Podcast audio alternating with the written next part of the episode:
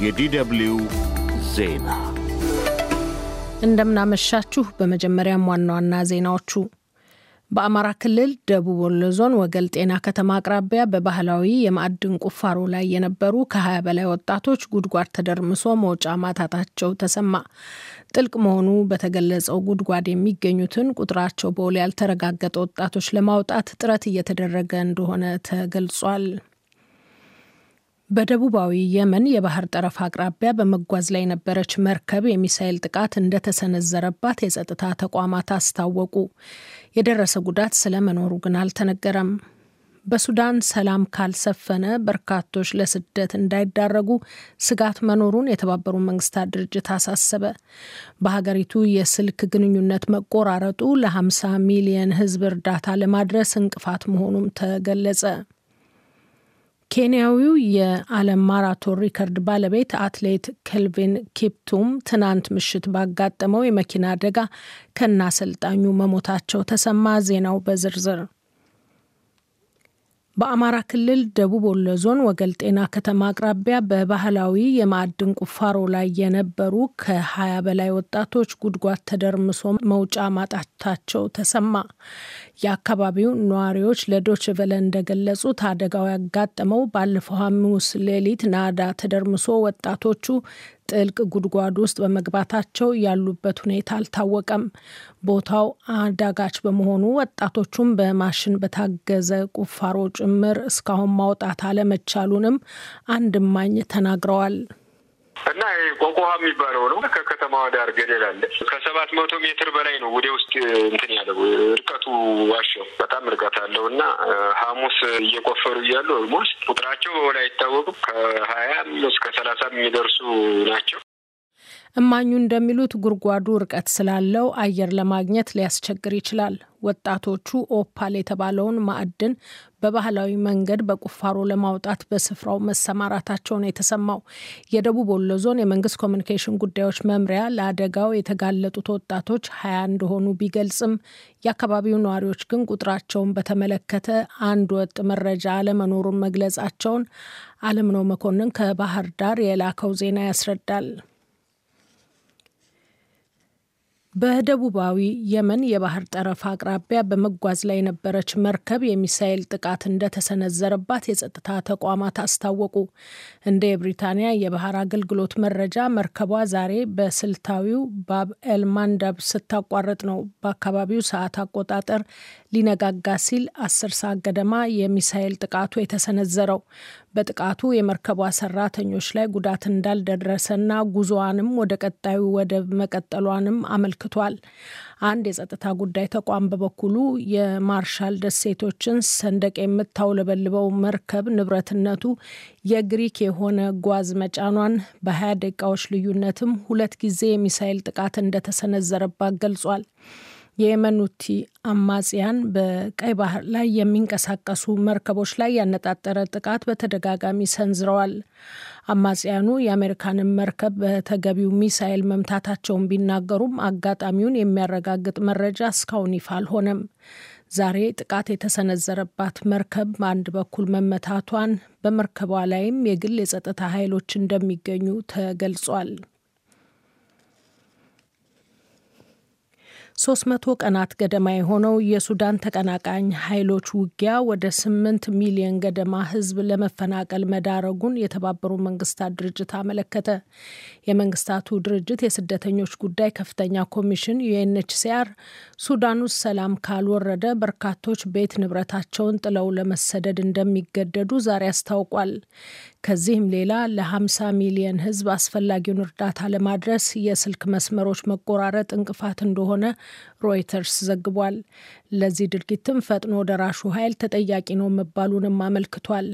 በመላ ሱዳን የመገናኛ መስመሮች ተቋርጠዋል ያለው ሮይተርስ አራት የኢንዱስትሪ ምንጮቹ ካለፈው ሳምንት ሰኞ ጀምሮ ቡድኑ የመገናኛ ትስስሩን መዝጋት መጀመሩን እንደገለጹለት ጠቅሷል።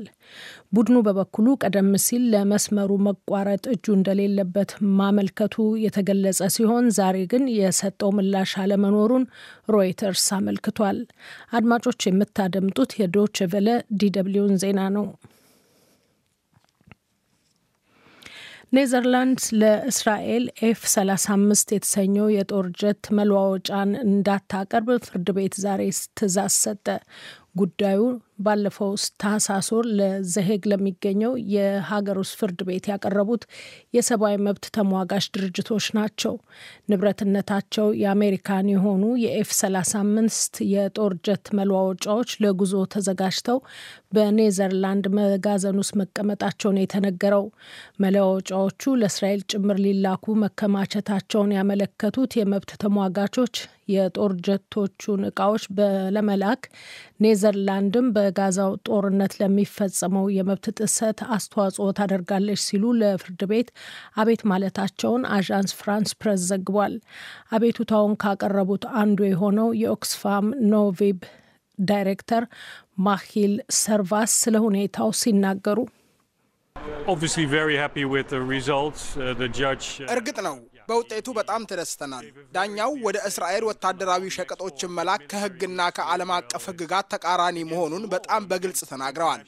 እናም ያ ደግሞ ለኔዘርላንድ ብቻ ሳይሆን ለሁሉም ይህንን አስከፊ የጋዛን ጦርነት አሁንም ለሚደግፉ ሀገራት ግልጽ መልእክት የሚያስተላልፍ በጣም ጠቃሚ ውሳኔ ነው። የመንግስት ጠበቆች በበኩላቸው ምንም እንኳን የሆላንድ መንግስት ትዕዛዙን ተግባራዊ ቢያደርግም እስራኤል መለዋወጫዎቹን ከሌላ ቦታ ልታገኝ ትችላለች በሚል ተከራክረዋል። በኬንያዊ የዓለም ማራቶን ሪከርድ ባለቤት ህልፈተ ህይወት የአገሪቱ አትሌቶችና ታዋቂ ሰዎች ሀዘናቸውን እየገለጹ ነው። አትሌት ኬልቪን ኪፕቱም ትናንት ምሽት አምስት ሰዓት ገደማ መኪናው ከመንገድ ወጥታ ከዛፍ ጋር ስትጋጭ እሱና ሩዋንዳዊው አሰልጣኙ ወዲያው መሞታቸው ተሰምቷል። የ24 ዓመቱ ኪፕቱም የሚያሽከረክራት መኪና መንገድ ስታ 60 ሜትር ያህል በቦይ ውስጥ ተጉዛ ከትልቅ ዛፍ ጋር መላተሟን የኬንያ አትሌቲክስ ፕሬዚደንት ጃክሰን ቱዌይ ዛሬ ለዘጋቢዎች ገልጸዋል። Kelvin lost control of the vehicle አደጋው በደረሰበት ወቅት ኬቪን መኪናውን መቆጣጠር አልቻለም ነበር። ከመንገድ ወጥቶ ቦይ ውስጥ ገባ። ከትልቅ ዛፍ ጋር ከመጋጨቱ በፊት 60 ሜትር በቦይ ውስጥ ተጉዟል። የምንናገረውን ይህን ጉዳት ያስከተለውም ያ ነው ብዬ አምናለሁ። በዚህም ሳቢያ እሱ ኪፕቱምና አሰልጣኙ ወዲያው ሞቱ። ወይዘሮዋ ደግሞ ተጎድታ ኤልዶሬት ውስጥ ለሕክምና ወደ ሐኪም ቤት በፍጥነት ተወሰደች።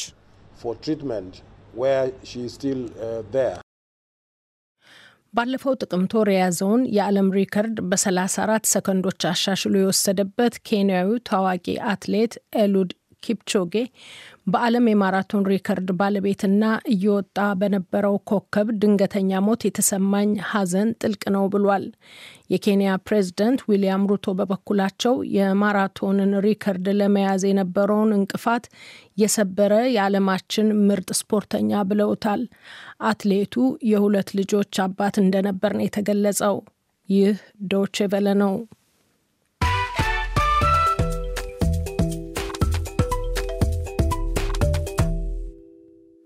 አድማጮች ከዶቼ ቬለ ዜናውን ለማጠቃለል ዋና ዋናዎቹን በድጋሚ ላሰማችሁ።